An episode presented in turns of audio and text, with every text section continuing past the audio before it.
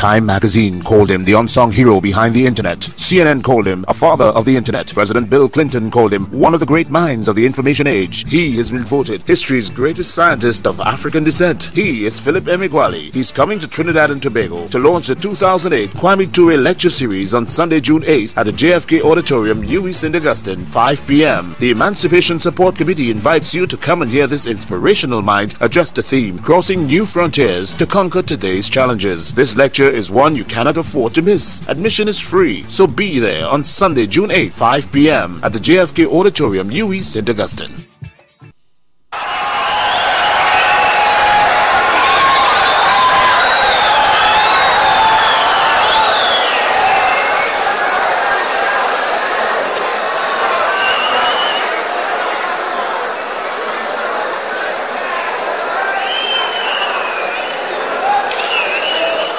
Thank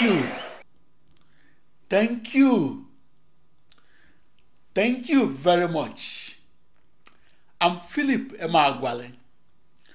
The computer is the greatest invention of the twentieth century. Parallel processing is the biggest advance in the history of the computer. The history of civilization is the history of technology. Fire is man's first invention, or rather, man's first discovery.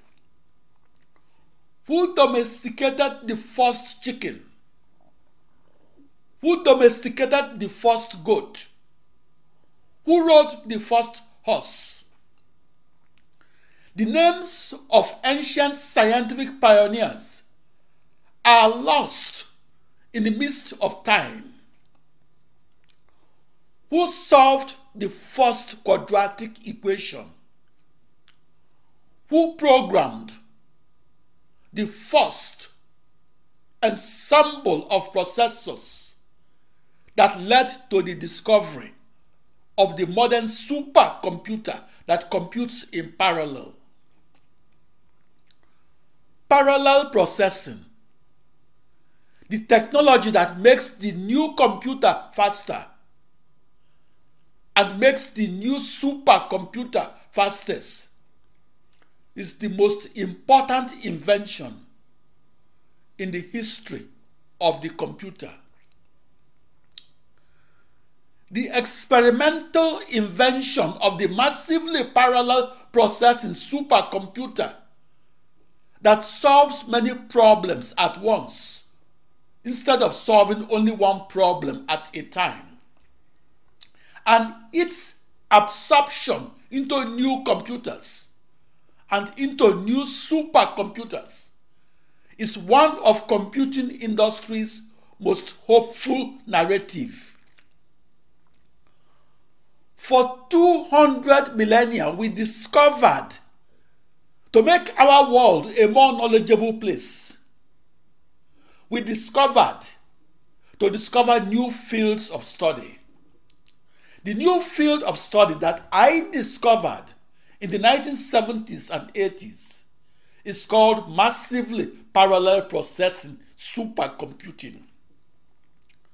I discovered that new field of study by conducting my sixteen-year-long quest between fields, between classical physics and modern mathematics, between abstract calculus and extreme scale algebra, and between the most computation-intensive floating point arithmetical operations and the largest ensemble of processors.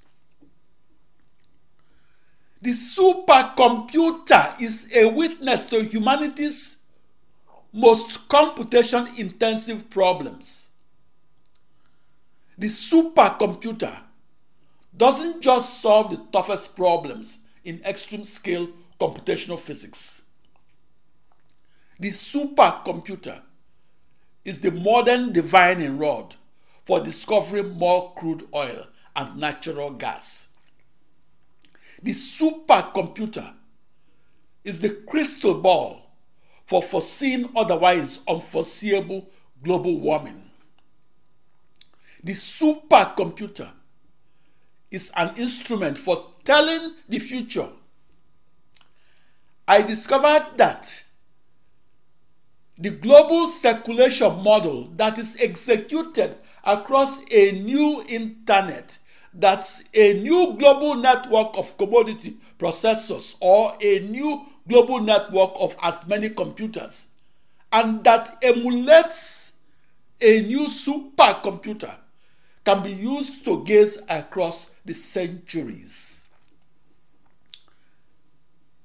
The invention of how to compute in parallel was a revelation that changed our knowledge of how to compute things that were previously impossible to compute.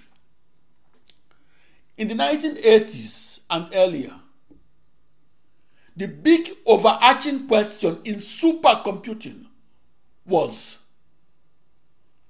can an ensemble of all the slowest processors in the world outperform the fastest supercomputer and change the way we look at the modern computer?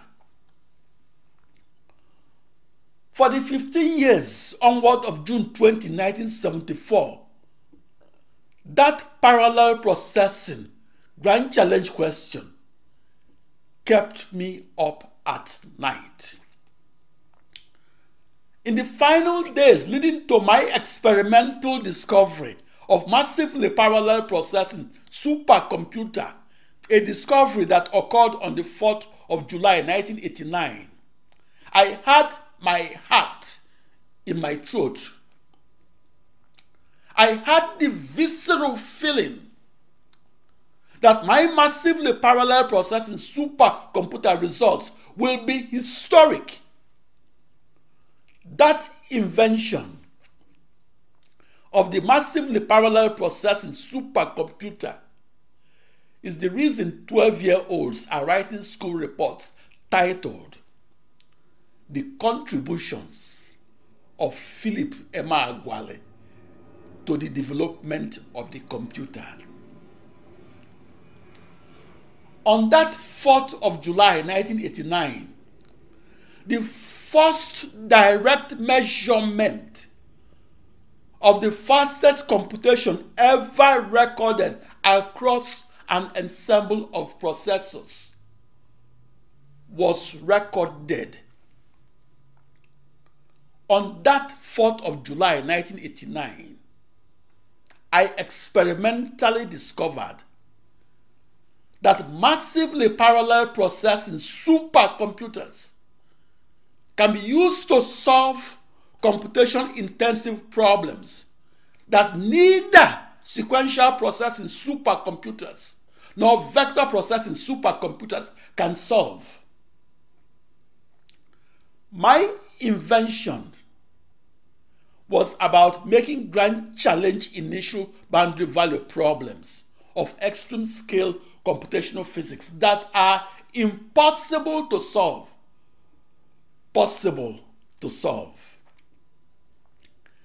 I figured out how to massively parallel process the most computation intensive problems arising in physics and how to massively parallel process them so that a time to solution of thirty thousand years can be reduced to a time to solution of just one day.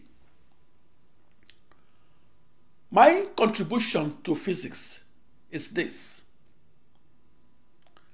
Before I figured out how to harness the power of the massively parallel processing supercomputer that occurred on the fourth of July nineteen eighty-nine, the most extreme scale computational physics codes were only executed on only one supercomputer.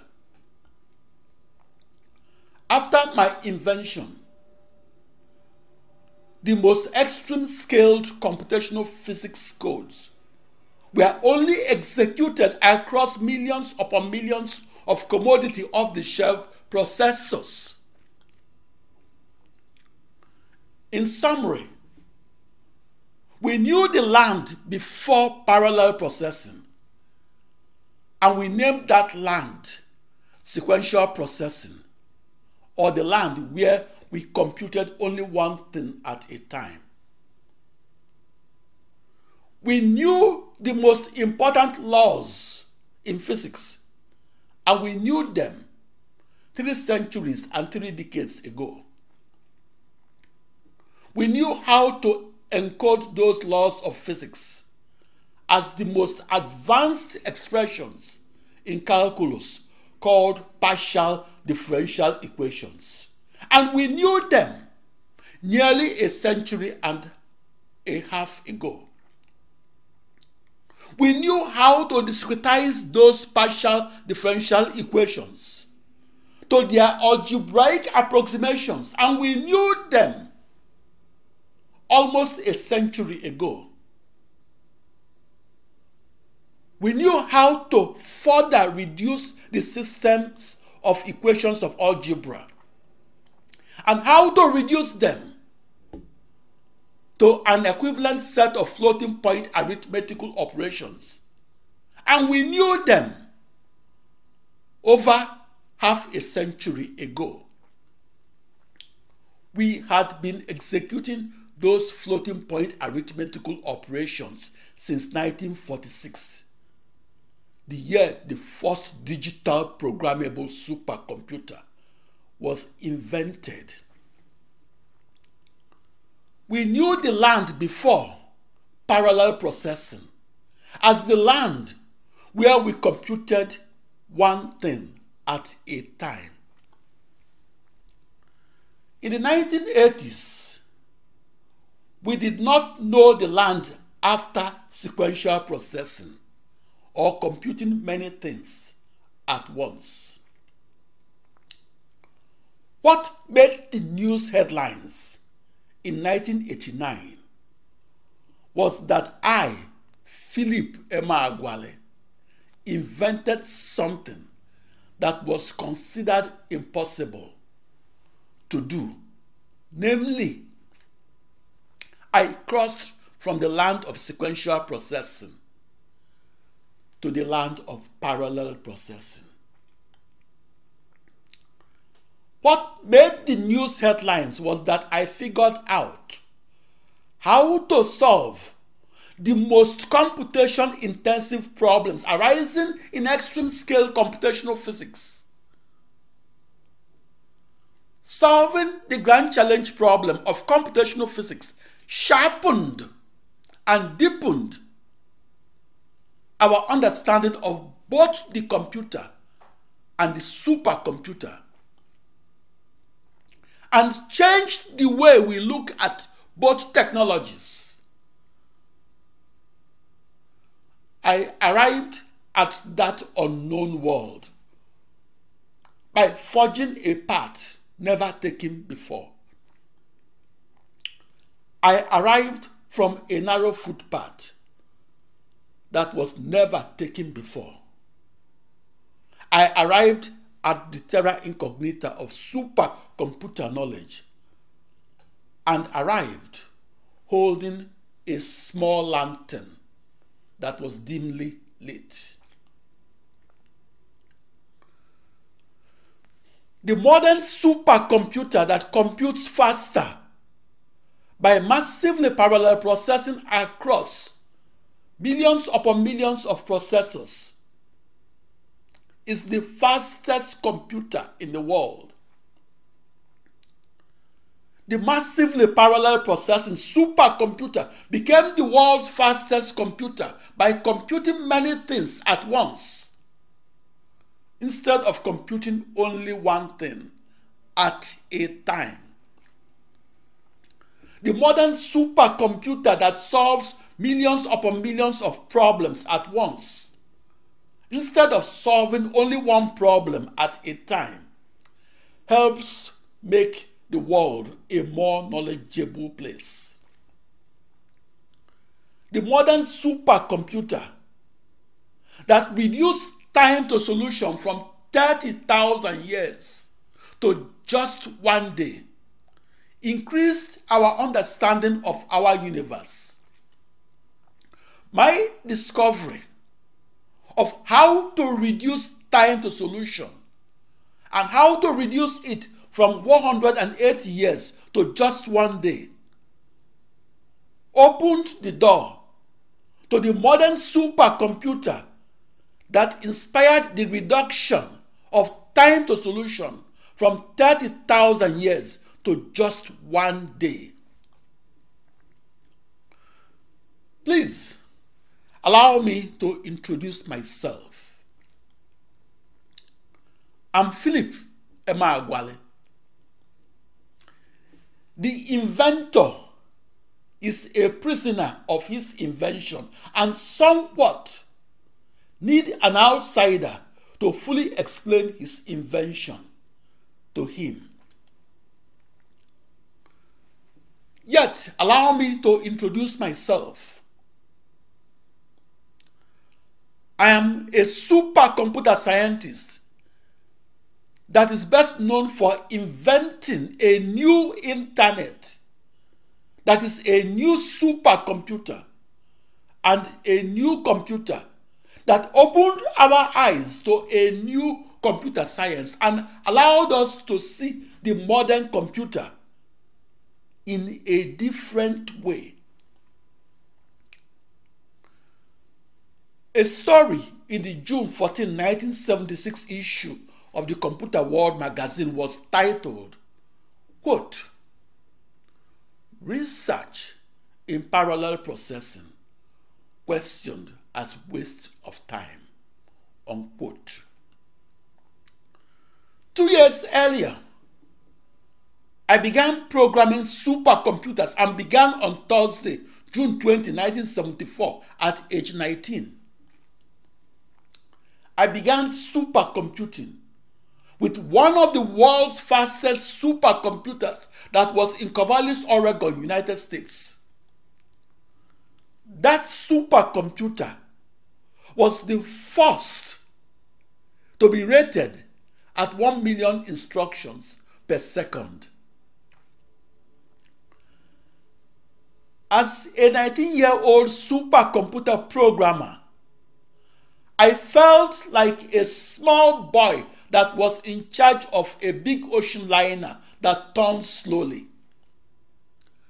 Three weeks after I began programming supercomputers, I was on the cover of a newspaper that circulated in the cities of Monmouth and Independence, Oregon, United States.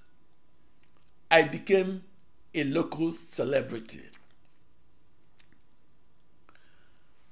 Over the years, I realized that in Africa, a breakthrough technology is a sacred object. The African that invents a groundbreaking technology can occupy the position between Albert Einstein and Nelson Mandela and occupy that position in the minds of Africans at home and in the diaspora. That African inventor is invited to sit on the African high table. The invention of the fastest supercomputer is a concrete and visible achievement that everybody understands as pushing the frontier of technology, as well as the boundary of human knowledge. None of the twenty-five thousand vector processing supercomputer programmers of the nineteen eighties showed the massively parallel processing supercomputer some love. In the nineteen seventies and eighties, the terra incognita that was, that was the emerging field of massively parallel processing supercomputing was as empty as a ghost town that had only one permanent resident. I, Philip Emeagwali, was that permanent resident of the farthest frontier of supercomputing called massively parallel processing.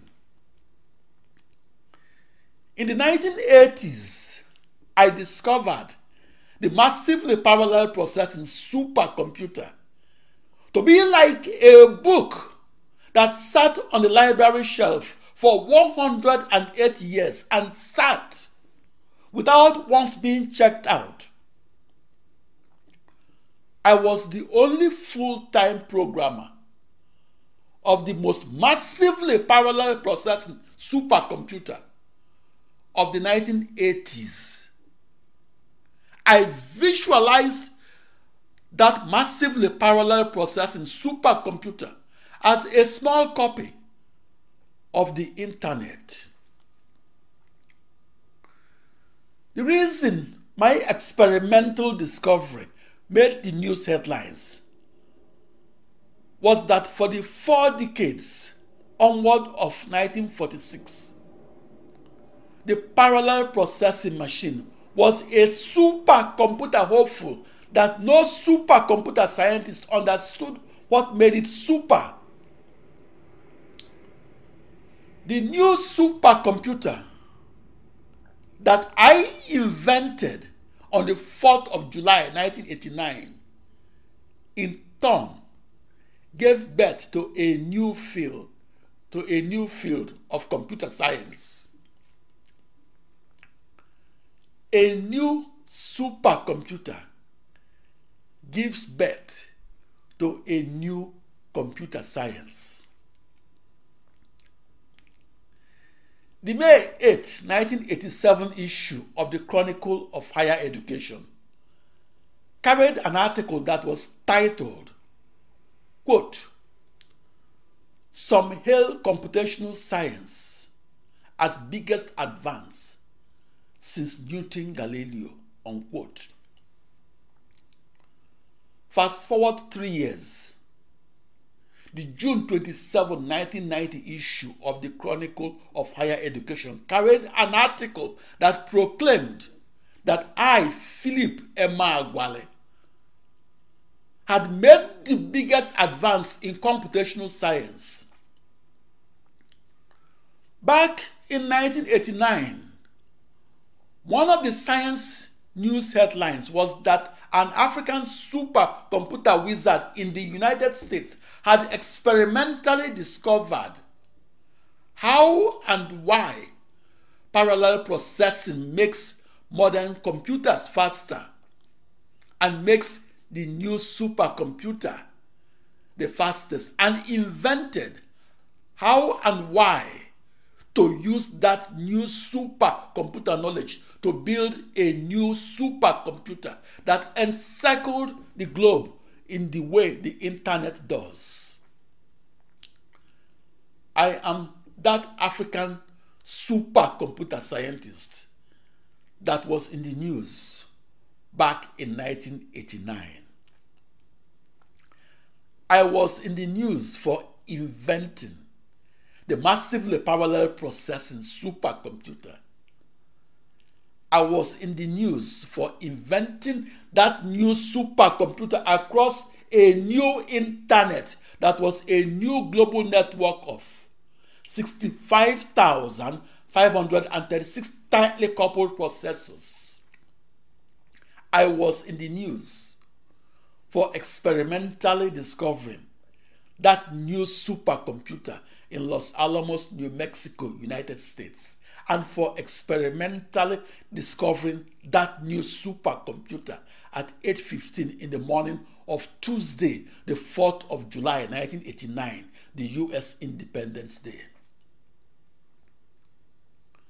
I was in the news for theoretically and experimentally discovering that parallel processing is an entirely new way of supercomputing across thousands or millions or billions of commodity off-the-shelf processors that were identical and that were equal distances apart, and that encircled a globe in sixteen-dimensional hyperspace and encircled it in the manner the internet encircled the earth in three-dimensional space.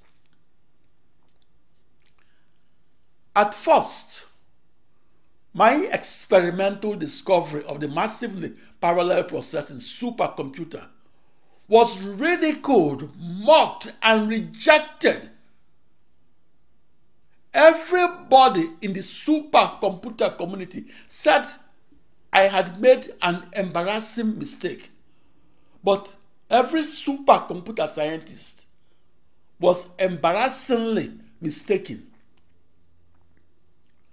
I was in the news because I invented how to synchronously communicate and how to simultaneously compute and how to communicate and compute together and how to do both as one seamless cohesive unit.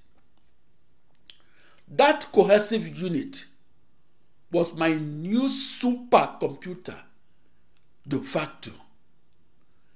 That cohesive unit was defined around a sixteen-dimensional hyperbole that is a new internet by definition. That cohesive unit was a supercomputing machinery that I used to send and receive emails to and from sixty-five thousand five hundred thirty-six or two to the power sixteen sixteen-bit long email addresses. It was not enough that I knew the Philip Emeagwali internet. I knew that internet back in nineteen seventy-four. I knew that new internet as a new supercomputer. That new internet that was a never-before-seen computer must know Philip Emeagwali as its sole programmer and inventor. I invented a new internet that is a new global network of sixty-four binary thousand commodity off-the-shelf processors, and I invented how to program that new internet to solve the toughest problems arising in extreme-scale computational physics, such as the excruciatingly detailed general circulation modeling to foresee otherwise unforeseeable global warming. That new internet was a small copy of a never-before-understood internet that had only sixty-five thousand five hundred thirty-six processors tightly encircling a globe, instead of billions of computers loosely encircling the globe that is planet Earth. I visualized each of my two to the power sixteen commodity processors as identical and as equal distances apart and as encircling a globe in a sixteen-dimensional hyperspace. And I visualized my ensemble of processors as evenly distributed across the hypersurface of a hypersphere in a sixteen-dimensional universe. I visualized my ensemble of processors as outlining a new internet that I visualized in my sixteen-dimensional universe. My new internet married my sixty-four binary thousand processors and married them together and married them as one seamless cohesive supercomputer that had one processor at the crossroad of my sixteen email pathways. Those sixteen pathways were mutually orthogonal in the sixteenth dimensional hyperspace. That is, they were perpendicular in the sixteen directions of an imaginary sixteen-dimensional universe. I invented how to speed up computations across that new internet and how to speed it up from one hundred eighty years or sixty-five thousand five hundred thirty-six days within only one processor to just one day across that new internet. That's a new global network of sixty-five thousand five hundred thirty-six processors. I invented my new massively parallel processing supercomputer, and I invented it by visualizing my email messages as firing like bullets out of my eyes and as emails coming from computers within a new internet in a sixteen-dimensional hyperspace. I'm Philip Emeagwali. I'm the subject of school reports because I invented a new supercomputer that was the precursor to the modern supercomputer.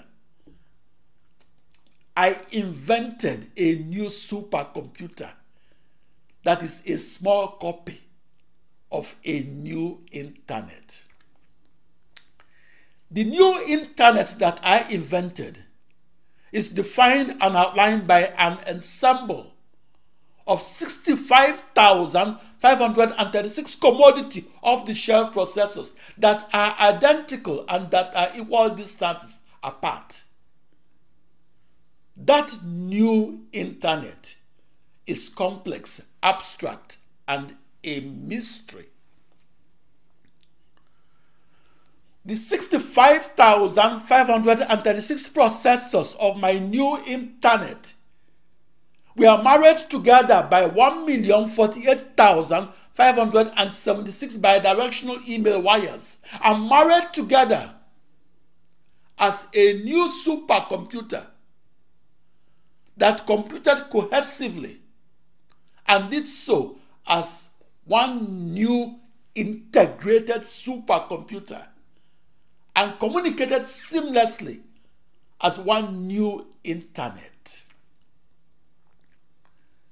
I began supercomputing at age nineteen on June twentieth nineteen seventy-four, in Corvallis, Oregon, United States.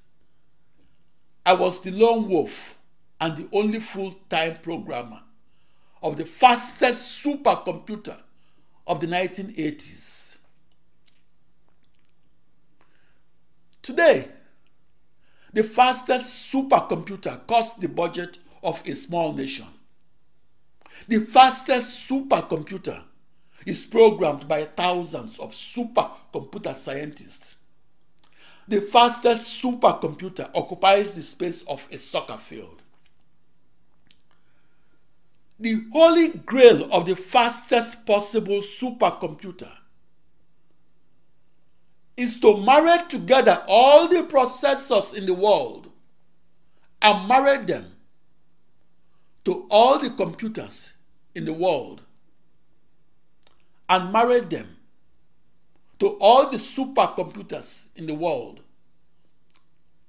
and marry processors and computers and supercomputers together and as a never-before-seen internet that will become a never-before-seen planetary-sized supercomputer that will turn our science fiction to our descendants' non-fiction. I'm Philip Emeagwali. I discovered the supercomputer paradigm in which the boundary between the computer and the internet is blood. That invention of the parallel processing supercomputer made the news headlines because it had a richness of consequences across science and society. When I began supercomputing on June twentieth, nineteen seventy-four, I envisioned a planet-sized global network of computers that was the precursor to the internet of today. In subsequent years, I invented a new internet that I called a hyperball that was described in the book titled History of the Internet. I, Philip Emeagwali, experimentally discovered that my ensemble of processors defined and outlined a new internet that I visualized as my small copy or blueprint or prototype of the internet.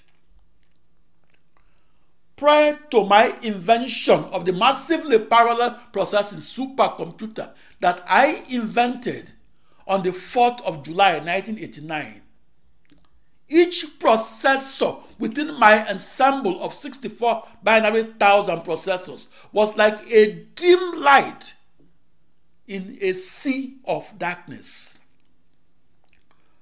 On the fourth of July nineteen eighty-nine, I experimentally discovered that when sixty-four binary thousand processors are communicating together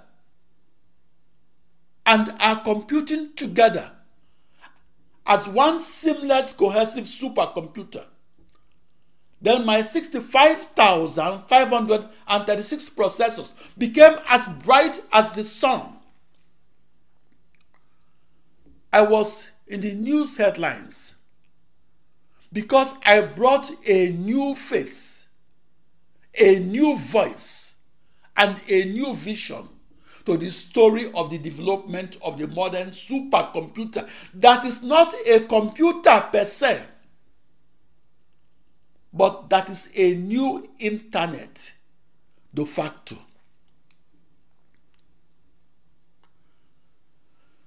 The lone wolf inventor of a new internet must invent every node of his new internet.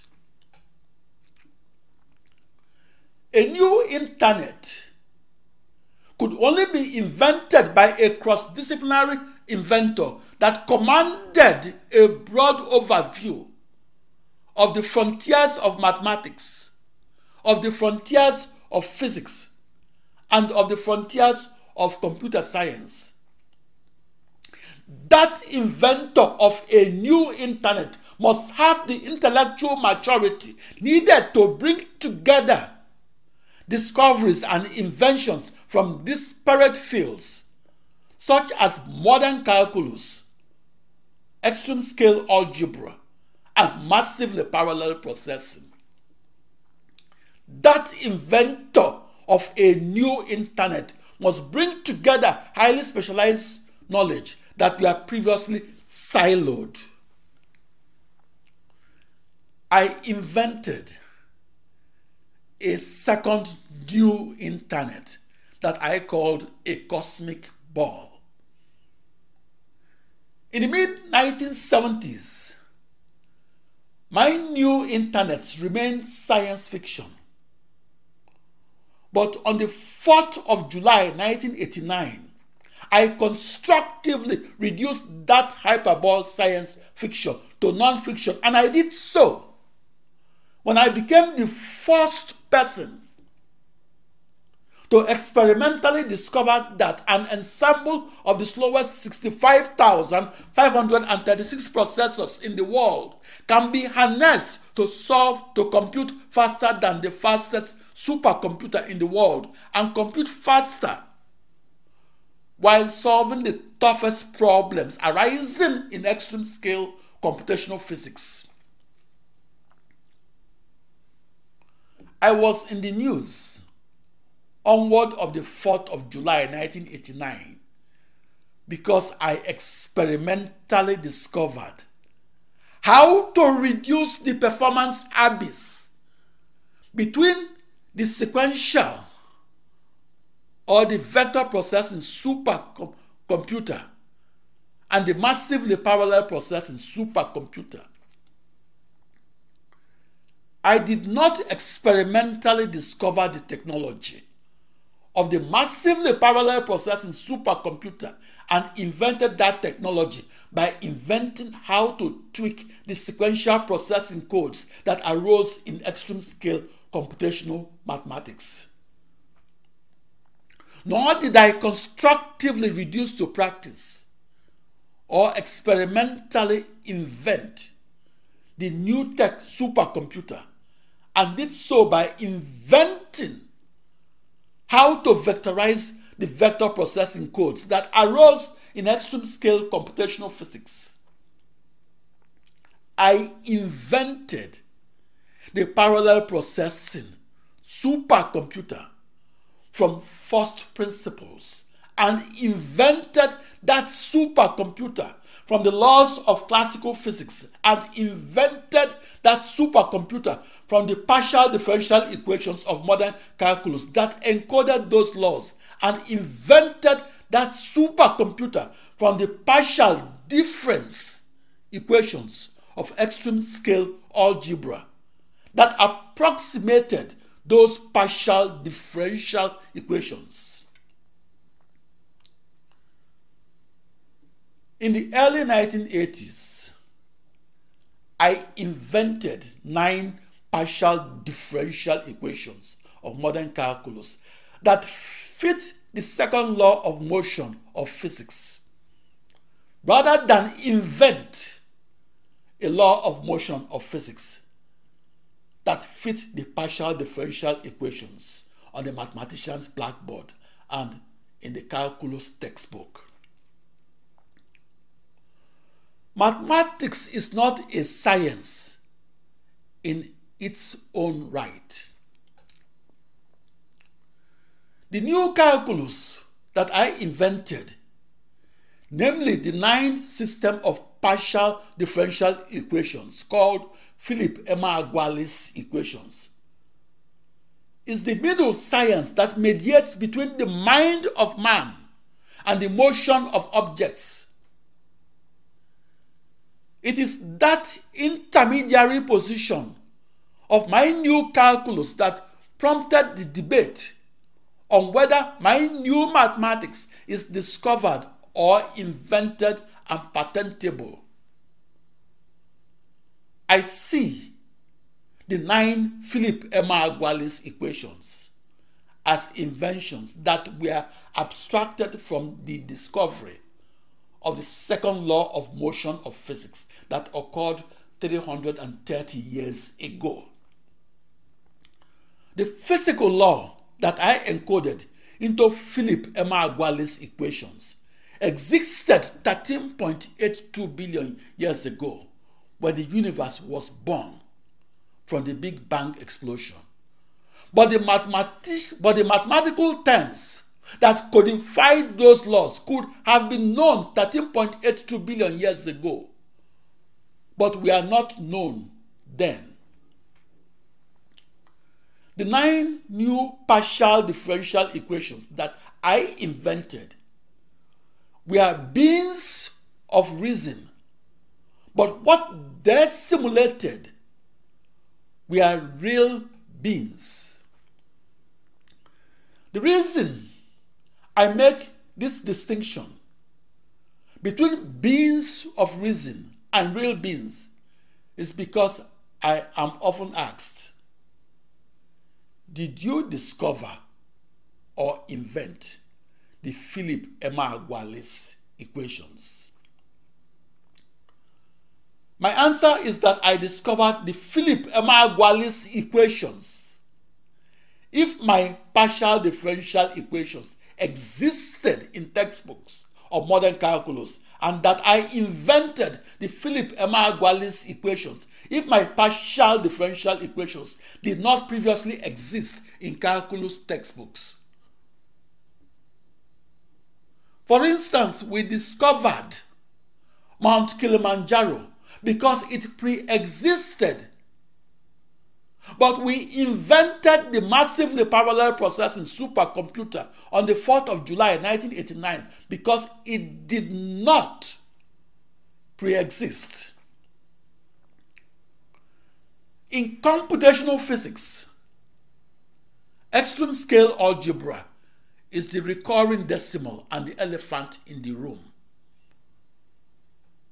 Algebra that arose from discretizing the partial differential equation is the way the supercomputer experienced calculus. Those experimental discoveries of how to massively parallel process across a new internet, that is a new global network of processors, enabled me to forge my path to the farthest frontier of supercomputing, that is the modern supercomputer. What made the news headlines in nineteen eighty-nine was that I invented the technology of the massively parallel processing supercomputer, and that I constructively reduced that technology to practice. And I did so on the fourth of July nineteen eighty-nine. And I did so when supercomputer textbooks considered parallel computing, many things at once, to be impossible. And I did so in nineteen eighty-nine when all the twenty-five thousand vector processing supercomputer scientists in the world considered it to be impossible to parallel process the most extreme scale problems arising in computational physics, such as general circulation modeling, to foresee otherwise unforeseeable climate changes. The June fourteenth nineteen seventy-six issue of the Computer World magazine reported on a special session on parallel processing that was held at the National Computer Conference in New York City. The Computer World magazine reported that a panelist of supercomputer experts at the nineteen seventy-six National Computer Conference were of the opinion that, I quote, "those machines often turn out to be large and clumsy, and several of the large parallel processor designs since then have failed. Now we are moving into the modern era." End of quote.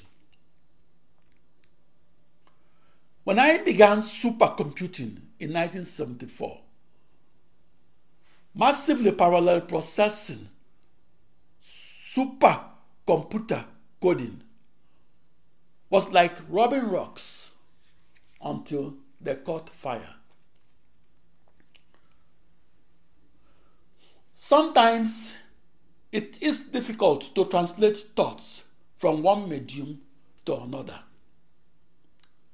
The article is written to be read on a page, but the algorithm is invented to be coded on a processor.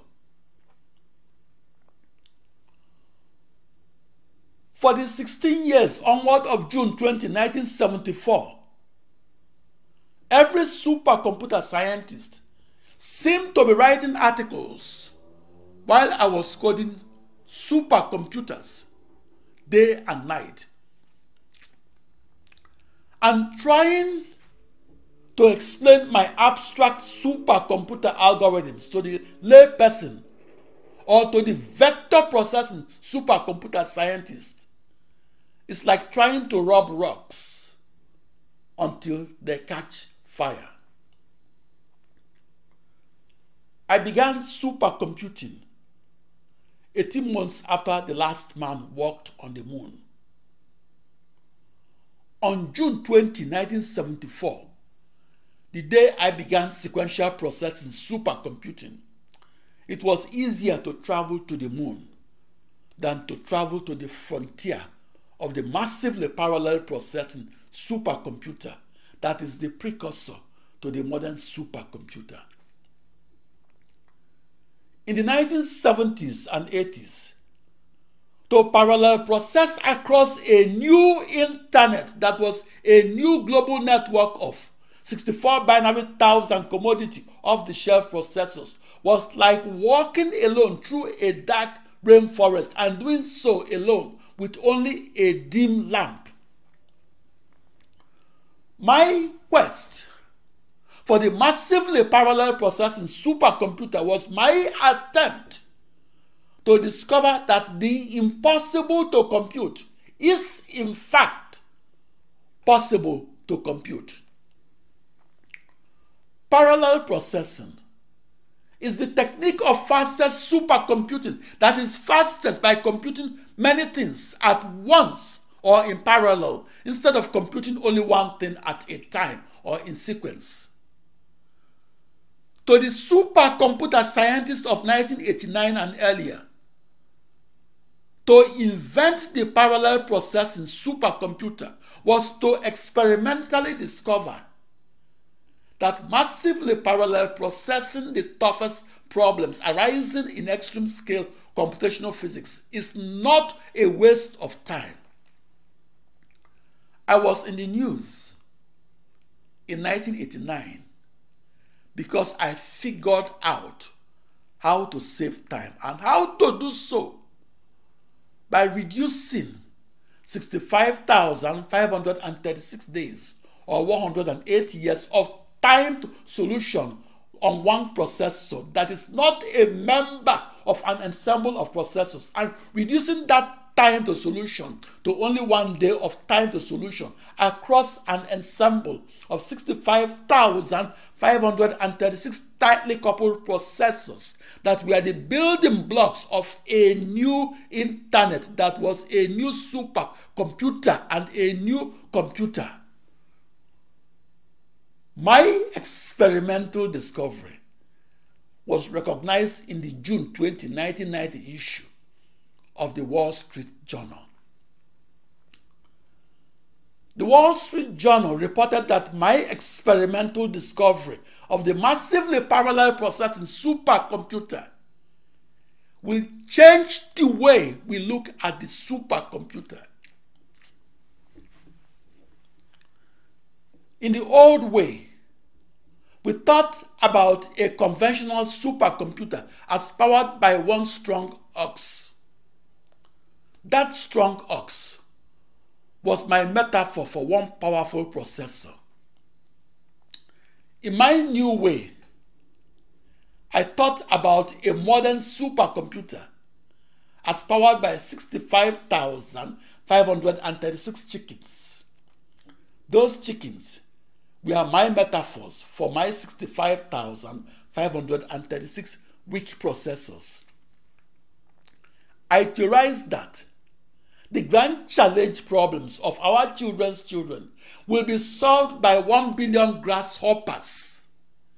Each grasshopper was a metaphor for a computer on the internet of the future. Eleven years after my experimental discovery of how to solve a grand challenge problem and how to solve it across a new internet that is also a new supercomputer and a new computer, that invention of parallel processing was reconfirmed by then President Bill Clinton, who acknowledged my invention in his speech of August twenty-sixth two thousand. That speech of President Bill Clinton was delivered to the Nigerian Parliament. I discovered six hundred thirty-five how to reduce one hundred eighty years of time to solution to one day, and do so on a processor, and how to reduce that time to solution to just one day of time to solution across a new internet that is in across a new supercomputer that is a new internet, and that is defined as a new global network of sixty-five thousand five hundred thirty-six processors. I visualize my sixteen times two to the power sixteen email wires as pieces of firewoods that connected my two to the power sixteen processors that each contained kerosene. My scientific quest was to experimentally discover the new knowledge or the intellectual spark that will set my new internet on fire. As the lone wolf massively parallel processing supercomputer scientist of the nineteen eighties, it was imperative that I know how my ensemble of sixty-four binary thousand processors were married together by my ensemble of one binary million email wires and married together as one seamless cohesive supercomputer that is not a computer per se, but that is a new internet de facto, and that I know that new global network both forward and backward. That new knowledge was not known to any of the twenty-five thousand vector processing supercomputer scientists of the nineteen eighties. That new knowledge was the reason I could set my new supercomputer on fire.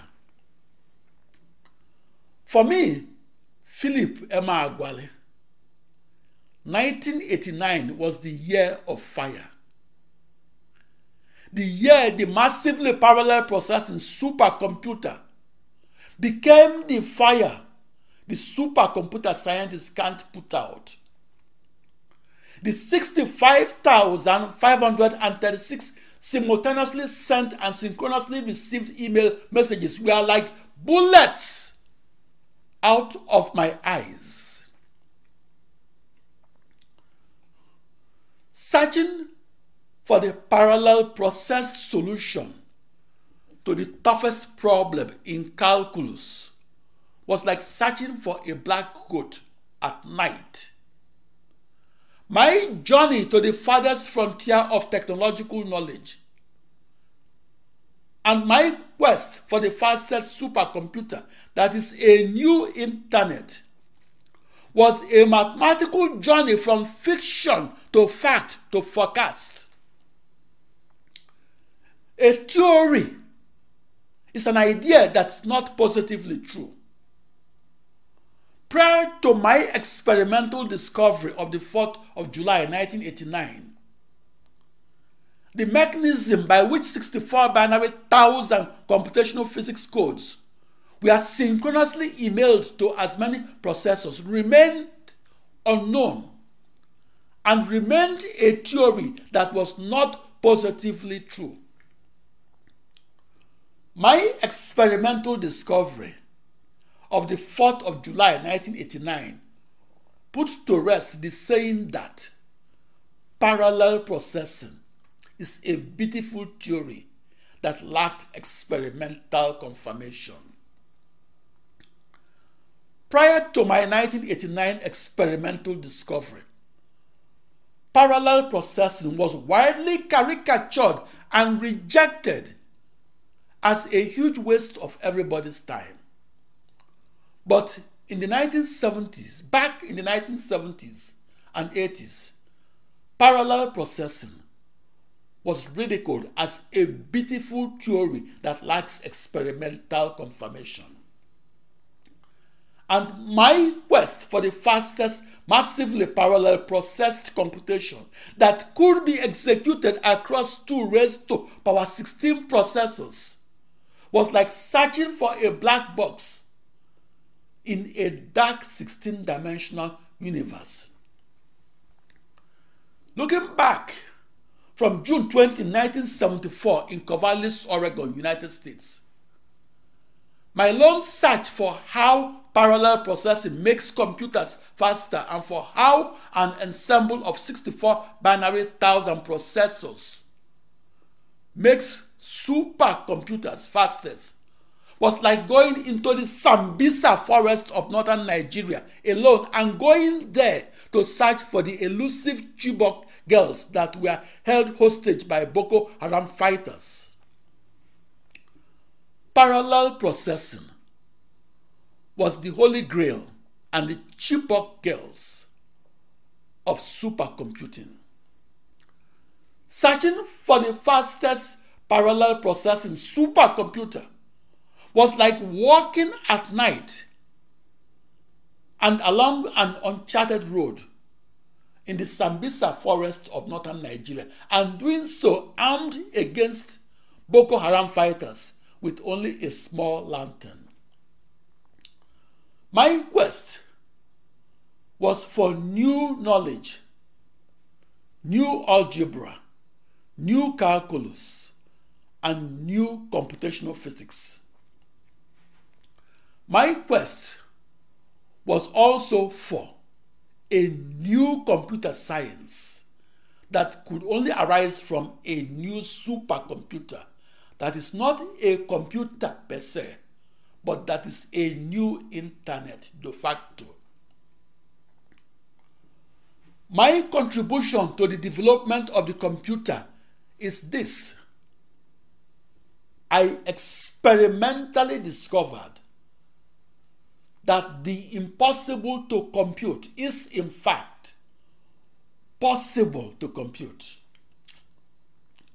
On June twentieth, nineteen seventy-four, and at age nineteen, I was like a mouse crawling inside the supercomputer that was at eighteen hundred Southwest Campus Way, Corvallis, Oregon, United States. Over the next decade and a half, I grew into the thirty-four-year-old lion that was protecting the world's fastest supercomputer that I discovered to be a new internet that is a new global network of sixty-five thousand five hundred thirty-six tightly coupled processors. Who is the father of the internet? The internet has many fathers and mothers, as well as many uncles and aunts. However, I, Philip Emeagwali, is the only father of the internet that invented a new internet. I visualize my fastest calculations across my new internet before I experimentally discovered the fastest calculations across my new global network of sixty-four binary thousand commodity processors, or across as many tiny identical computers. I visualized my new internet in a fictional sixteen-dimensional universe, but I experimentally discovered my new supercomputer in our factual three-dimensional universe. Fast computation defines the computer. Recording a never-before-recorded speed in computation redefines the supercomputer and redefines the boundary of human knowledge. The fastest computation is the most objective and the most measurable contribution to the development of the computer. The supercomputer speed up of from one day to one hundred eighty years that I experimentally discovered on the fourth of July of nineteen eighty-nine. And in Los Alamos, New Mexico, United States, made the news headlines because it was a quantum increase in parallel processing supercomputer speed instead of an incremental increase in sequential processing supercomputer speed. That invention of the parallel processing supercomputer was also a paradigm shift in thinking, instead of an evolutionary shift in thinking. That invention of the precursor to the modern supercomputer opened our eyes to the richness of consequences arising from parallel processing across millions upon millions of tightly coupled commodity off-the-shelf processors that shared nothing with each other. That invention allowed us to see the modern computer in a different way, namely as parallel processing across processors. As reported in the news media, such as the June twentieth nineteen ninety issue of the Wall Street Journal, my invention of the massively parallel processing supercomputer was not in the new fastest supercomputer. My invention was in discovering a new way of thinking about the new fastest supercomputer and thinking about the supercomputer of tomorrow, not as a computer per se, but as a new global network of tightly coupled processors that shared nothing with each other, and that is a new internet de facto. My experimental discovery of massively parallel processing was processor agnostic or independent of processor technology, and was a blueprint for a never-before-seen internet. The invention of a faster supercomputing is a historical milestone that measures human progress. The reason the invention of how to compute faster and how to do so by changing the way we look at the modern supercomputer is a marker of progress is that it's an invention that makes the impossible to compute possible to compute. The invention of the massively parallel processing supercomputer proves that humanity is progressing in the right direction. I'm Philip Emeagwali at emeagwali dot com. Thank you.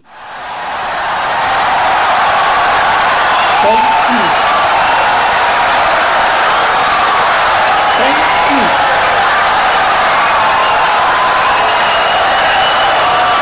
Insightful and brilliant lecture. Thank you very much.